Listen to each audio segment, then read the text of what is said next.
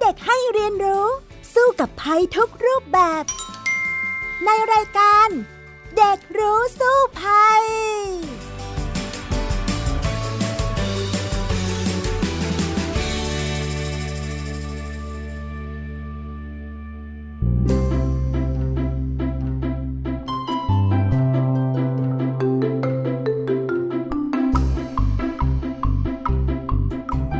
วัสดีค่ะ พบกันอีกครั้งในรายการเด็กรู้สู้ภัยนะคะ วันนี้ดิฉันดารินกำเนิดรัฐ มาพร้อมน้องแท็ทีพบเกรียงปริญญากิจค่ะ สวัสดีค่ะแท็สวัสดีครับพี่ดา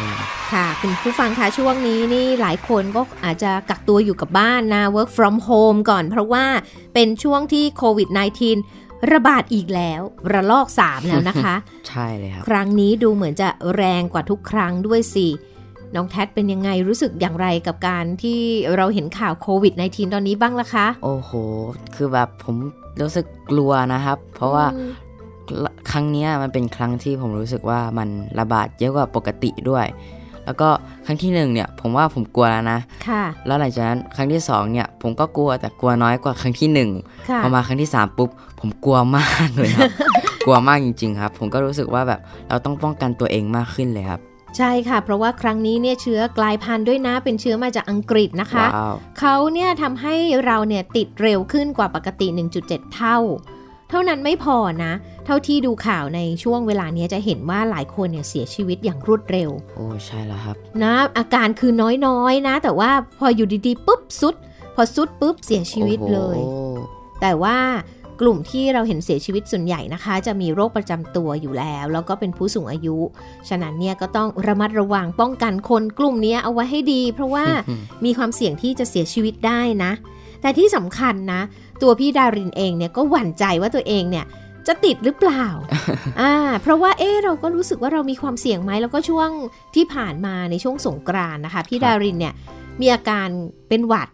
คือมีน้ำมูก ไอจามอย่างเนี้ยนะ แล้วก็เจ็บคอนิดๆ แล้วก็มีผื่นขึ้นด้วย เอ๊ะ อาการคล้ายๆโควิด -19 ใจก็ไม่ค่อยดีเท่าไหร่ เอ๊ะ เราเป็นหรือเปล่า อันนี้เป็นคำถามที่หลายคนเนี้ย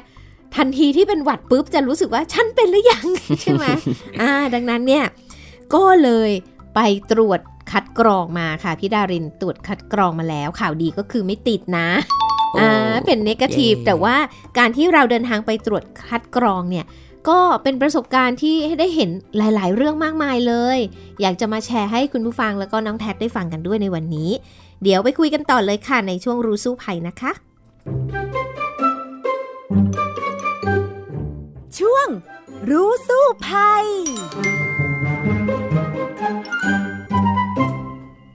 คุณผู้ฟังคะในช่วงรู้สู้ภัยวันนี้เราจะคุยกันนะคะ ในเรื่องของการที่เราจะประเมินสิว่า ตัวเองนั้นเนี่ยเสี่ยงที่จะติดโควิด -19 แล้วหรือยัง และถึงเวลาแล้วหรือยังที่เราจะไปตรวจคัดกรองที่โรงพยาบาลอ่าน้องแท็สงสัยตัวเองไหมสงสัยนะครับผมค่อนข้างสงสัยเลยว่าบางครั้งคือผมไม่ได้มีอาการอะไร แต่ว่าแบบก็เคยอยากไปตรวจนะ แต่ว่าคิดไปคิดมาแล้ว มันน่าจะเสี่ยงกว่าถ้าเราไปตรวจ ผมก็เลยคิดว่าอยู่บ้านดีกว่า แต่ว่าถ้าเกิดว่าคนรอบข้างเป็นเนี่ยก็จะน่ากลัวกว่าเดิมอีกครับพี่ดอยใช่ค่ะ เพราะว่าจริงๆ เนี่ยหลายคนมากเลยจำนวนมากเลยเด็ก ๆ นะวัยรุ่น คนที่เป็นผู้ใหญ่เนี่ยไม่มีอาการอะไรเลย แต่มีเชื้อในตัวอันนี้ล่ะอันตรายมากๆเหมือนกัน ก็เลยทำให้เรากังวลใจไหมน้องแท็โอ้กังวลมากเลยครับ ตอนนี้ผมก็ได้ยินว่ามีคนที่เขาไม่ได้แสดงอาการอะไรเลยครับพี่ดาริน แล้วหลังจากเขาก็อยู่ๆเขาก็สุด ตัวลงแล้วเขาก็ตายไปด้วยครับเพราะเขาติดโควิดครับพี่ดารินอันนี้ผมก็กลัว น่ากลัวมากเลยแล้วดูสิในช่วงก่อนพี่ดารินป่วย แล้วมีอาการเนี้ยใกล้เคียงมากเลยใช่ใช่ความกังวลใจนะว่าเอ๊ะเอ๊ะเราเป็นหรือยังนะอะไรอย่างนี้ทำยังไงดีนะอย่างเงี้ยค่ะ แล้วทีนี้ถ้าแบบเราไม่มีอาการเราสังเกตตัวเองได้ยังไงครับพี่ดารินอะ ทีนี้เนี่ยอันนี้เล่าจากประสบการณ์เลยนะ จากการที่พี่ดารินไปตรวจคัดกรองมาได้ด้วยคุยกับนางพยาบาลเยอะมากอะค่ะ ก็เลย โอ้รู้แล้วแหละว่าเขาประเมินอย่างไร เพราะว่าไม่ใช่ว่าเราไปโรงพยาบาลปุ๊บเนี่ยเขาจะตรวจให้ฟรีทุกคนนะ อันนี้จะต้องรู้ก่อน เขาจะต้องถามเราว่าเรามีความเสี่ยงมากน้อยแค่ไหน ถ้าหากว่าเราไม่ได้เสี่ยงโควิดอะไรเลย แต่มีอาการไข้หวัดเฉยๆเนี่ย เขาก็ไม่ตรวจให้นะคะ เพราะว่าตอนนี้รัฐบาลเนี่ยเขาตรวจให้ฟรีจริงสำหรับคนที่มีความเสี่ยง แต่ว่าถ้าเราไม่เสี่ยง แล้วเราอยากตรวจอันเนี้ยเสียเงินนะ เยอะด้วยนะ โรงพยาบาลรัฐเนี่ยพี่ถามแล้วประมาณ 2,000 กว่าบาท ถ้าโรงพยาบาลเอกชนเนี่ย3,000กว่าบาทเลยนะอืมแพงทีเดียวนะคะสำหรับการตรวจ ฉะนั้นเนี่ย เอาละเราประเมินตัวเองเราก่อนดีกว่า ว่าเราเสี่ยงไม่เสี่ยงก่อนที่เราจะคิดว่าเราจะไปโรงพยาบาลเพื่อตรวจดีไหมนะครับเอ่ออย่างแรกที่กระทรวงสาธารณสุขเขาแนะนำนะคะ ก็คือหนึ่งเนี่ยไม่มีอาการไม่สัมผัสใกล้ชิดคนที่ป่วยโควิด -19 และไม่ได้มาจากพื้นที่เสี่ยงเนี่ยเขาบอกเลยไม่ต้องไปตรวจค่ะอยู่บ้านเก็บตัวต่อไปนะอ่าทีนี้ถ้าไม่มีอาการสัมผัสใกล้ชิดผู้ป่วยโควิด -19 และกลับมาจากพื้นที่เสี่ยงครับไม่มีอาการสัมผัสใกล้ กลับมาจากพื้นที่เสี่ยง เขาบอกว่าตอนแรกอาจจะกักตัวก่อน 14 วันก็ได้ แต่ถ้ามีอาการเนี่ยก็ค่อยไปตรวจ แต่เอ๊ะครับจุดนี้จุดนี้เราก็หวั่นใจใช่ไหมเพราะว่า เอ๊ะเราไม่มีอาการแต่เราเราสัมผัสใช่เราอยู่ใกล้คนนั้นอะไรอย่างเงี้ยอืมถ้าเราไปตรวจเนี่ยเขาจะถามเราละเอียดขึ้นค่ะ ในข้อเนี้ยอย่างเช่นพี่ดารินเห็นของพี่ดารินเนี่ยจัดอยู่ในกลุ่มผู้มีอาการใช่ไหมอาการใกล้เคียงแล้วแล้วเสร็จแล้วเนี่ย พี่ดารินได้ไปในพื้นที่ที่มีผู้ติดเชื้อโควิด -19 ด้วย ฉะนั้นเนี่ยเขาเลยจับตรวจให้ฟรีนะคะ แต่ว่ามีคนอื่นค่ะ พี่ดารินก็ได้ยินเนาะตอนเขาสัมภาษณ์คัดกรองเนี่ยเพราะว่าต้องถามกันเยอะมาก คือถ้าเขาสัมผัสใกล้ชิดกับคนนั้น เช่น อยู่ใกล้กันคุยกันนานเกิน 15 นาทีอ๋อออ่าข้อนี้สำคัญนะ เคยได้ยินครับอ่าอยู่ใกล้กันคุยห่างกันไม่เกิน 1 เมตรใช่ไหม แล้วก็ไม่ใส่หน้ากากทั้งคู่ด้วย 15 นาที ถ้าทำอย่างเงี้ยมีความเสี่ยงติดละโอเคอ่าอย่างเนี้ยเขาจะตรวจให้นะ ดังนั้นเนี่ยเราเราก็ต้องประเมินตัวเองว่าเราใกล้นานเกิน 15 นาทีไหม ถอดหน้ากากสมมุติถอดแป๊บหนึ่งใส่ปุ๊บ ไม่ติด ไม่ทันมันรอดเร็วรอดรอดอยู่นะ เออ อย่างนี้นะคะ ทีนี้เขาบอกว่า ถ้ามีอาการไข้ไอมีน้ำมูก เจ็บคอ และไม่มีสัมผัสผู้ป่วยโควิด -19 และไม่ได้มาจากพื้นที่เสี่ยงอันนี้ล่ะ เออ สมมติมีอาการเฉยๆเหมือนที่พี่ดารินบอกอืมสมมติพี่ดารินครับครับอะไม่ได้สมมุติอะเป็นจริง ๆ ก็คือเหมือนเลยอะมีผื่นด้วยนะ มีไอมีนู่นนี่นั่น แต่ถ้าพี่ไม่ได้ไปพื้นที่เสี่ยง เขาบอกว่าไม่ต้องไปตรวจ ระหว่างนี้กักตัวเองก่อน 14 วัน แล้วสังเกตอาการก่อนถ้าหากว่ามีไข้ไอน้ำมูกเจ็บคอมากขึ้น หอบเหนื่อย หายใจไม่ค่อยออกแล้วอย่างเงี้ยอืมไปตรวจเลย เพราะว่ามันอาจจะลงปอดอาจจะเป็นก็ได้นะคะเอ่อ ทีนี้ถ้าหากว่ามีไข้ไอน้ำมูกเจ็บคอ แล้วสัมผัสใกล้ชิดผู้ป่วยโควิด -19 กลับมาจากพื้นที่เสี่ยงอันนี้ครบทุกข้อทุกข้อ ไปเลยค่ะ ไปเลยครับ ไปอย่างทันทีเลยค่ะนะคะ ทีนี้ถ้าหากว่ามีเฉยๆ คือมีไข้สูงไอหอบเหนื่อย เฉยๆล่ะอืมอันนี้อันนี้ก็ความเสี่ยงแล้วนะ หอบเหนื่อยนี่มันอาจจะหมายความว่าปอดเราอักเสบนะคะอ๋อไปตรวจค่ะครับทีนี้ ถ้าหากว่าไข้ไอมีน้ำมูกเจ็บคอหอบเหนื่อย และเป็นผู้สูงอายุที่มีโรคประจำตัว แล้วอยู่ๆเจ็บหน้าอกเฉียบพลัน แบบนี้รีบไปเลยเหมือนกันนะคะ ก็คือครับไม่รู้บางทีเราอะได้รับเชื้อมาเราไม่รู้ว่า มาจากไหนเราไม่รู้ว่าเราไปนั้นพื้นที่เสี่ยงหรือเปล่า ตอนนี้เนี่ยคำจำกัดความพื้นที่เสี่ยงที่นางพิบันเขาเล่าให้พี่ดารินฟังแล้วก็ถามนะ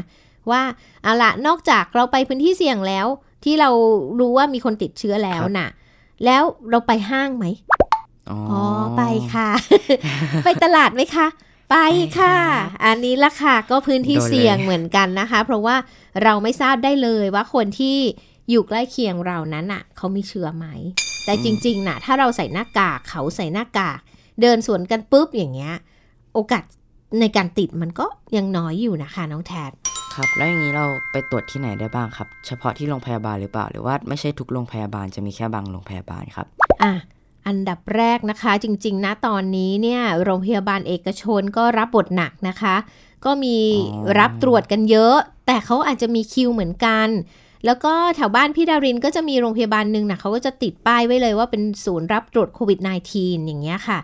ครั้งแรกที่พี่ดารินจะไปตรวจเนี่ยพี่ไปเลยโรงพยาบาลเอกชน เดินเข้าไปปุ๊บ เขาถามว่ามาทำอะไรครับ อ๋ออยากมาตรวจมีอาการไข้หวัดค่ะอยากมาตรวจโควิด เขาก็ชี้ไปทางนู้นเลยครับ เพราะเขาแยกเลยค่ะ คืออย่าคิดว่าเราจะเดินเข้าไปในโรงพยาบาลได้นะนะจุดนี้ เพราะว่าเขาเกรงว่าผู้ป่วยโควิด -19 เนี่ยจะเอาเชื้อไปแพร่แล้วก็ติดอ๋อ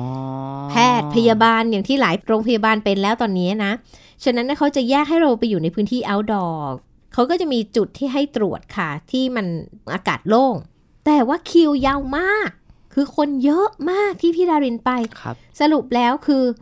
คนเยอะเกินไปไม่ไหว ก็เลยล่าถอยกลับมาก่อนนะอ่าอันนี้โรงพยาบาลเอกชน วันต่อมาพี่ดารินไปเลยอีกโรงพยาบาลหนึ่งใกล้ๆบ้านโรงพยาบาลรัฐ ปรากฏว่าไปถึงคิวเต็มค่ะ เพราะโอ้ไม่รู้มาก่อนไงว่าเขามีคิว แล้วก็ควรจะไปกี่โมงก็ไม่รู้อีกเขาก็เลยแนะนำว่าเออลองไปอีกโรงพยาบาลหนึ่งคือโรงพยาบาลพระนั่งเกล้า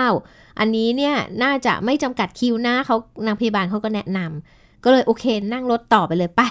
ปรากฏว่าคิวเต็มเหมือนกันค่ะโอ้คือพระนั่งเกล้านี่เขาบอกว่ารับวันละ 70 คนเท่านั้นที่จะตรวจ แล้วถ้าจะมาให้รีบมาจองคิวได้ตั้งแต่7โมงเช้า โอ้ยพี่ดารินก็แบบอ้าวแต่เรามีอาการอย่างนี้อย่างนี้แล้วเราเป็นหรือเปล่านางพยาบาลเขาก็ใจดีนะมานั่งคุยด้วย แล้วก็เหมือนกับคัดกรองเบื้องต้นให้ก่อนครับ อ่าก็เหมือนที่เล่าให้ฟังแล้วแหละว่าเขาถามอะไรบ้างอย่างนี้นะ แล้วเสร็จแล้วเขาก็เลยบอกว่าพรุ่งนี้เช้าอะค่อยมานะ แล้วมันจะต้องมาคัดกรองอีกทีนึงอะไรอย่างเงี้ยค่ะ โอเค เราก็ล่าถอยกลับไป แล้ววันรุ่งขึ้นพี่ดารินเลยคิดว่าหุยเจ็ดโมงเช้าคุณจะเยอะมากเลย แล้วมาเร็วแล้วกัน พี่ดารินไปถึงปุ๊บหกโมงครึ่งโมงครึ่งปรากฏว่ามารอเป็นสิบแล้ว แต่ว่าโอเคพี่พี่ดารินอะได้คิวที่ยี่สิบสามดูสิ ว้าว โอ้ขนาดมาหกโมงครึ่งเราก็ นั่งรอไปใช่ไหมถึงเวลาจริง ๆ ตรวจน่ะสักประมาณ8ปดเก้าโมงอะค่ะนางพยาบาลเขาถึงจะมา เสร็จแล้วก็เนี่ยซักถามคัดกรองกัน เขาจะมีสองสองชั้นเลยนะ หมายความว่าชั้นแรกเนี่ยเบื้องต้นก่อนเขาจะมีกระดาษติ๊กความเสี่ยงแล้ว แล้วชั้นที่สองคือนางพยาบาลก่อนที่เขาจะตรวจสวอปให้เนี่ยแหละค่ะ ซึ่งอันนี้เนี่ย ก็น่าสนใจนะน้องแท็เพราะว่าครับคนหลายกลุ่มมากที่มามีคนหนึ่งเหมือนกันที่พี่ดารินเห็นแล้วก็เอออือฮึคิดว่าน่าสนใจก็คือเป็นคนทำงาน เขาบอกว่าเขาอะเป็นหวัดนี่แหละ อาการไข้หวัดนี่แหละ แล้วก็ไม่ได้ไปพื้นที่เสี่ยงอะไรครับแต่ที่มาตรวจเนี่ย เพราะว่าที่ทำงานบอกให้มาตรวจ ไม่งั้นน่ะ ไม่ให้เข้าทำงานโอ้เพโหราะว่ากลัวเป็นโควิด -19 ดูสิเออ นักพยาบาลบอกว่า เอ๊ะ คุณน่ะไม่มีความเสี่ยงนะ เพราะคุณน่ะไม่ได้ไปพื้นที่เสี่ยงเลย ไม่ได้สัมผัสใครทั้งสิ้นอะไรอย่างเงี้ย ฉะนั้นเนี่ยสุดท้ายนางพยาบาลส่งไปรักษาไข้หวัดปกติค่ะ แล้วก็ค่อยขอใบรับรองแพทย์นั้นน่ะ เอาไปเพื่อให้ไปเข้าทำงานได้ ตอนนี้มันก็ดูเหมือนว่าแพนิกกันไปหมดนะน้องแท็ว่าไหมใช่ครับ ผมรู้เลยว่าโอ้โหช่วงนี้นี่ทุกคนนี่แบบแพนิคมากแบบติดกันคนเดียวในออฟฟิศทุกคนนี่ work from home หมดเลยครับผม โอ้มโหน่ากลัวมากครับเดี๋ยวนี้แบบติดนิดเดียวก็ไปกันหมดแล้วอะอ่าจริงใช่ๆนะ เพราะว่าหลายที่เนี่ยก็ได้ข่าวนะ อย่างเช่น ย่านทองหล่อเนี่ยค่ะ มันไม่ใช่ว่าติดแค่ในสถานบันเทิงนะ จริง ๆ ออฟฟิศแถวนั้นเนี่ย ได้ข่าวว่ามีมีหลายคนเหมือนกันติดโอ้โหเออแล้วเสร็จแล้วเนี่ยที่ตึกที่พี่ดารินทราบข่าวมาว่ามีคนติดโควิด -19 น่ะเขาก็ปิดตึกเลย แล้วเขาก็บอกให้ work from home กันให้หมดเลยเหมือนกัน เพราะว่าทุกคนก็กลัว จอนนี้คือคือความกลัวนี่มันหนักมากเนาะเออจริงครับ ค่ะ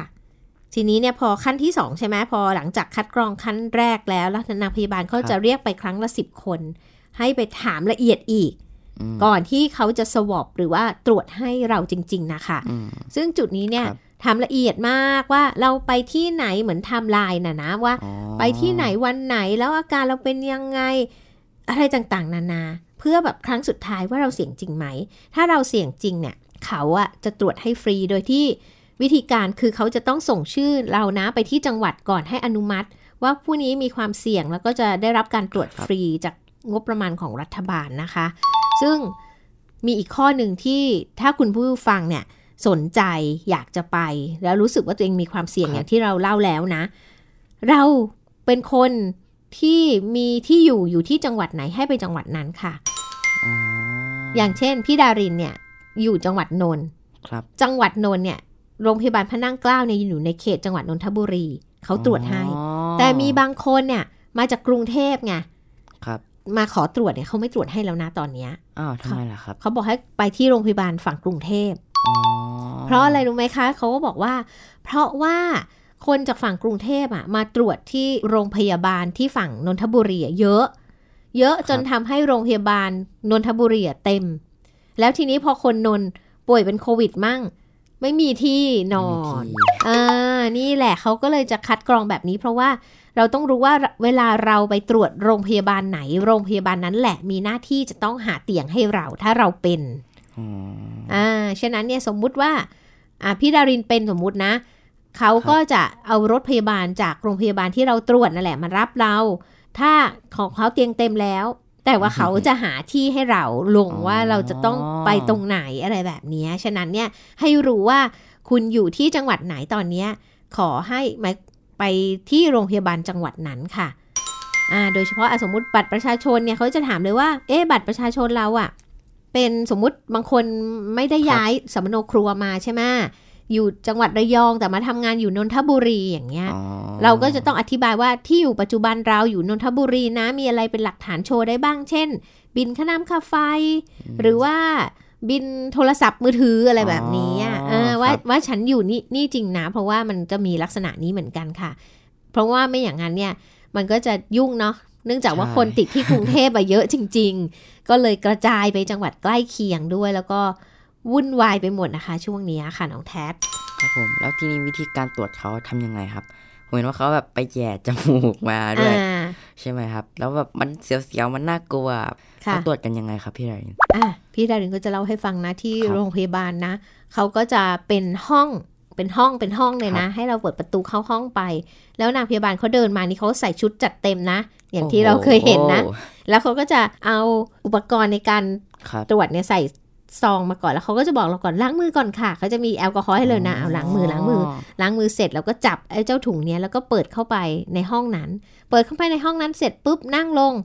นั่งลงเสร็จล้างมือก่อนอีกอีกรอบนึงนะครับอ่าแล้วเสร็จแล้วเนี่ยนางพยาบาลเขาจะอยู่ในตู้กั้นแล้วไงเขาก็จะเอามืออะใส่เข้ามาในถุงมือใหญ่ๆที่เราเห็นเหมือนในทีวีอะแล้วเสร็จแล้วไม่พอเขาก็จะต้องเอาถุงมือที่เป็นการแพทย์นะคะเพื่อให้มันกระชับเพราะอันนั้นมันใหญ่เกินไปใช่ไหมมันจับยาก ใส่มือเขา ส่วนเหล่านั้นอะ ก็นั่งรอแล้วเขาก็จะเอาไอ้ตัวที่แหย่จมูกอะ ซึ่งมันก้านยาวมากเลยโอ้นะโหพี่ดารินเสียวอะไม่กล้าตรวจโอ้ตอนแรกก็กลัวมากเลยทำยังไงเนี่ยมันเจ็บไม่ได้ หลายคนบอกว่าเจ็บอย่างเงี้ย แล้วคนก่อนหน้าพี่ดารินนะเดินออกมาน้ำตาไหลอะ เช็ดน้ำตาวะพี่ดารินก็ตายแล้วมันจะเป็นยังไงก็ปรากฏว่าเขาก็จะบอกอะเงยหน้าขึ้นค่ะเงยหน้าแล้วเขาก็จะ จิ้มเข้าไปค่ะ จิ้มไปไม่พอนะเขาก็จะแบบกวาดกวาดในโพรงจมูกเพื่อเขี่ยมันออกมาด้วยโอ้โหอย่างเงี้ยแค่ผมฟังนี่ผมแสขนบลุกอะเลยอะเออ มันแสบเนาะแล้วทีนี้พี่นึกว่าข้างเดียวที่ไหนได้สองข้างเลยจมูกโอ้อ่าพอเขาเขี่ยได้เสร็จเขาก็จะหักมันนะ ให้มันเล็กลงแล้วก็ใส่ครับในหลอดเก็บ พอเขี่ยไปจมูกสองข้างเสร็จพี่ดารินก็นึกว่าจบแล้ว เปล่าค่ะ เขี่ยปากอีกค่ะ โอ้เขาก็บอกว่าให้อ้าปากกว้างๆเราก็แหย่เข้าไปลึกๆมากๆอะเพื่อไปเก็บน้ำลายในคอเราด้านในออกมาอะไรอย่างเงี้ย อันนี้ก็แบบว่าอยากจะอาเจียนมากเลยเพราะมันลึกไง ซึ่งเนี่ยค่ะเป็นวิธีการตรวจซึ่งก็ดีนะ เพราะว่าตรวจจมูกสองข้างแล้วก็ตรวจคอด้วยเนี่ยก็คือเป็นการเก็บตัวอย่างที่ครบถ้วนสมบูรณ์ดีเหมือนกัน แต่ว่าถามว่าครับ เจ็บไหมหรอกไม่ถึงกับเจ็บอะแต่มันแสบๆจมูกอะอ๋อแล้วมันก็จะมีความรู้สึกแสบๆต่อเนื่องมาบางคนที่เขาไปตรวจเขาก็บอกว่า เนี่ยแสบมาสองวันเนี่ยไม่หายแสบเลยก็แล้วแต่นะ โอ้โหแล้วงี้มีวิธีอื่นอีกไหมครับพี่ไรนในการตรวจ จริง ๆ มีหลายวิธีแต่วิธีนี้เป็นวิธีที่แม่นยำที่สุดอ๋อทีนี้เนี่ยนางพยาบาลพอเขาตรวจเราเสร็จเขาก็บอกว่าผลล่ะจะจะมาอย่างไง ที่นี่เขาก็บอกว่ารอผล 48 ชั่วโมงนะ เพราะว่าเขาอะจะตรวจที่แลบเขาเสร็จแล้วเนี่ยเขาจะส่งไปตรวจซ้ำเพื่อยืนยันผลครับอีกที่กรมการแพทย์ ฉะนั้นเนี่ยรอ 48 ชั่วโมง ซึ่งภายใน 48 ชั่วโมง หากพบว่าผลเป็น positive หรือว่าบวก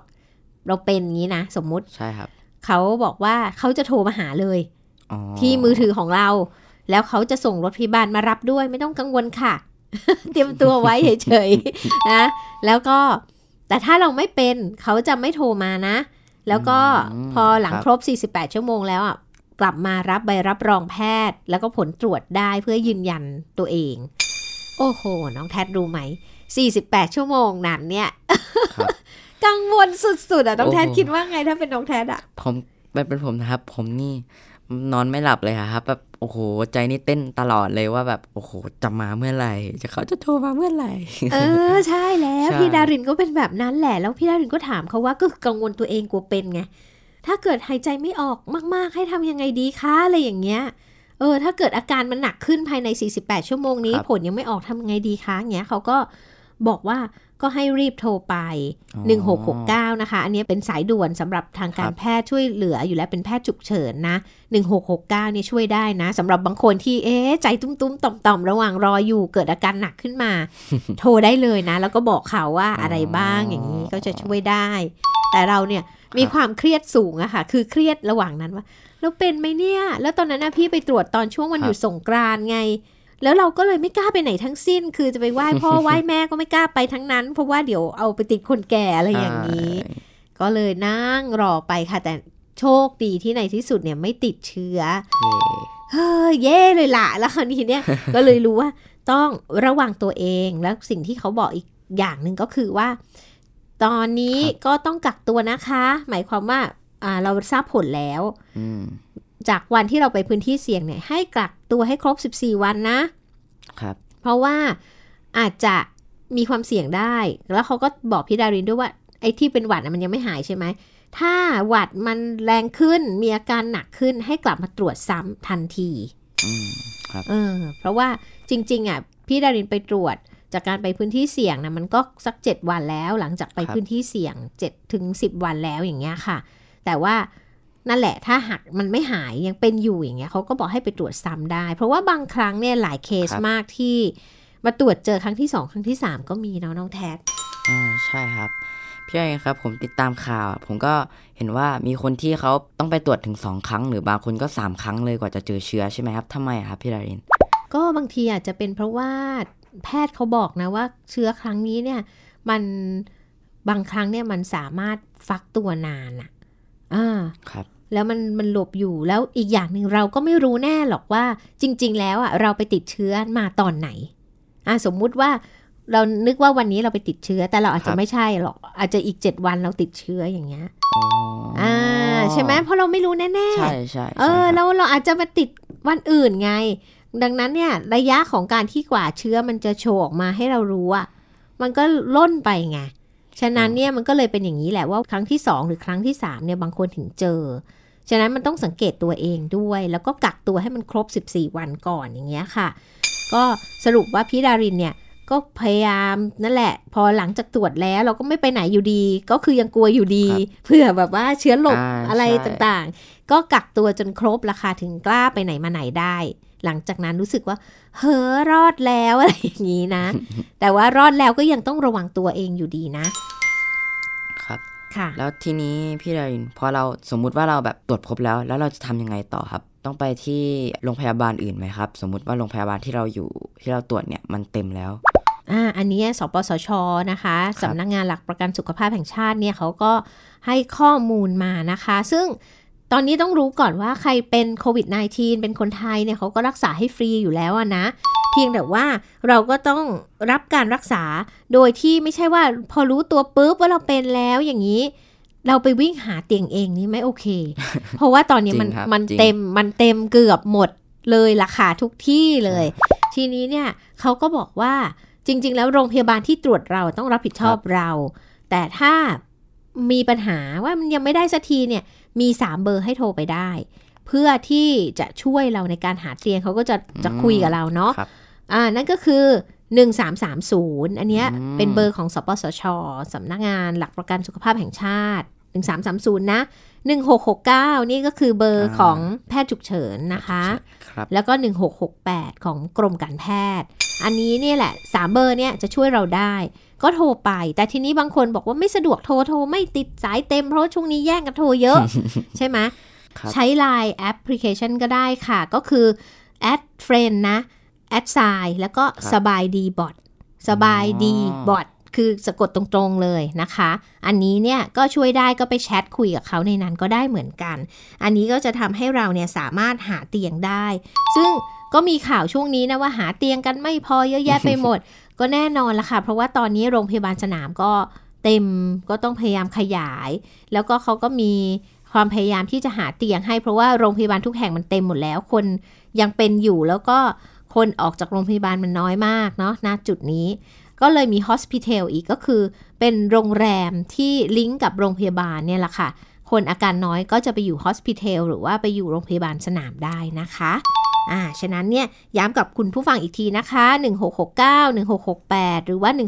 1330 สำหรับคนที่ติดเชื้อแล้ว หรือ Line Application ค่ะ a s s i สบายดีบอทนะคะ เอาละค่ะ เราก็คุยกันมาเยอะแล้วนะสำหรับการไปตรวจโควิด -19 นะคะ คราวนี้มาคุยกันต่อในเรื่องของเราจะทำอย่างไรให้เรารอดจากโควิด -19 ในระลอกนี้ได้ ในช่วงรู้แล้วรอดเลยค่ะ ช่วง รู้แล้วรอด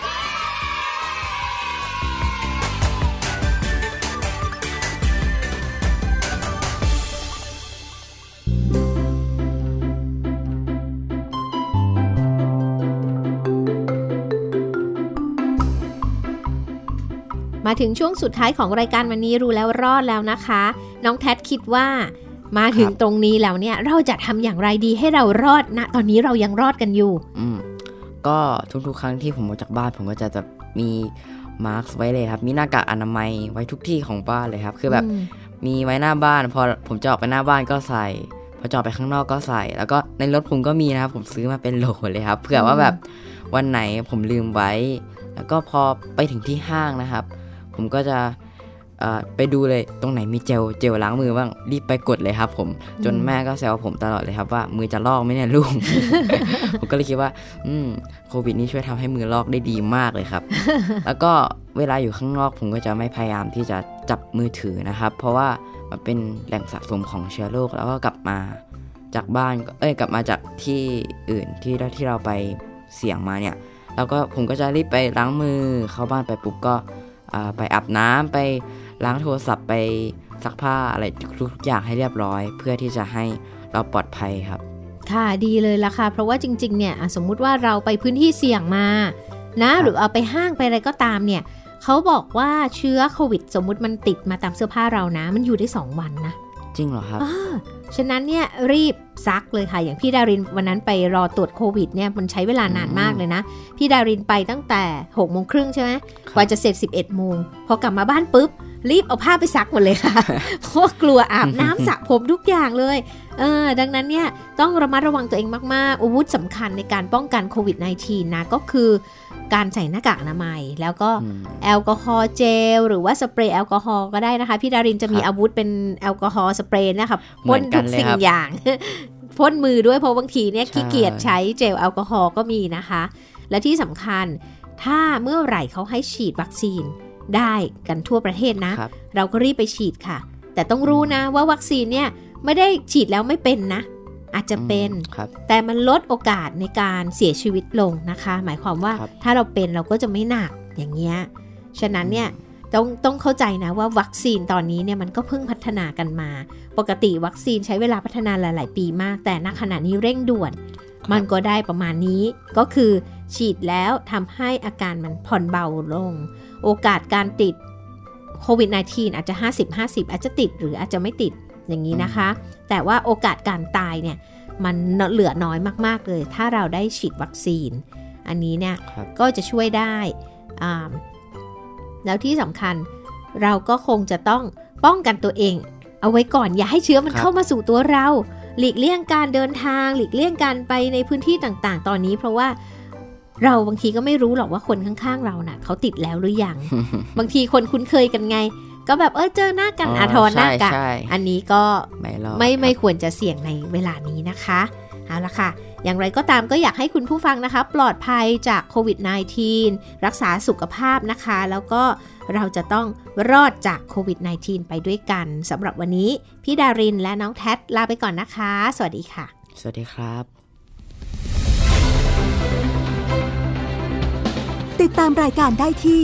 www.thaipbspodcast.com แอปพลิเคชัน Thai PBS Podcast หรือฟังผ่านแอปพลิเคชัน Podcast ของ iOS Google Podcast Android Podbean SoundCloud และ Spotify ติดตามความเคลื่อนไหวของรายการและแสดงความคิดเห็น โดยกดถูกใจที่ facebook.com/thaipbspodcast